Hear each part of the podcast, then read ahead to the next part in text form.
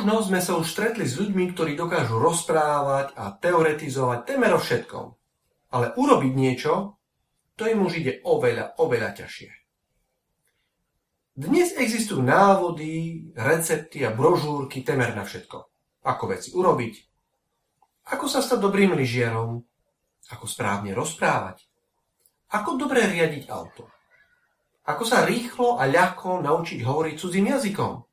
Návody, inštrukcie, normy, rady, pravidlá. Je dobré, že ich máme. Umožnia nám lepšie pochopiť, ako veci fungujú a ovládať ďalšiu zručnosť, či vec. Dokonca existuje jeden pekný aforizmus, ktorý hovorí Ak zlyhajú všetky pokusy niečo zvládnuť, prečítaj si návod na použitie. Je tu však ale jedno ale. Predstavme si situáciu, že malý syn dostane nový bicykel a jeho otec mu dá 100-stránový návod na použitie bicykla. Je v ňom opísaná ideálna technika bicyklovania. Malý chlapec si tak môže naštudovať niečo o krútiacom momente, o pôsobení sily od osy otáčania, sklone a uhlu prejazdu zákrutov či o najlepšej voľbe prevodov vzhľadom na sklon cesty.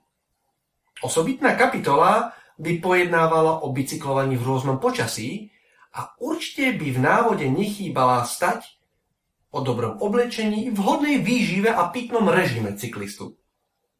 Predstava, že by otec nedovolil svojmu synovi bicyklovať sa na novom bicykli skôr, kým si podrobne nenaštuduje tieto veci, sa nám určite bude zdať bláznivá.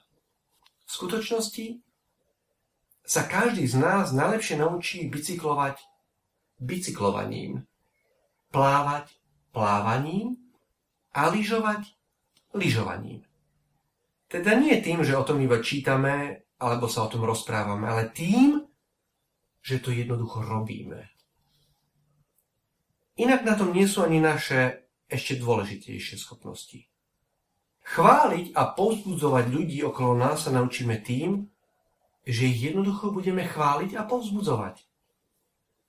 Milovať tak, že im budeme preukazovať skutky lásky a prejavovať svoju pozornosť.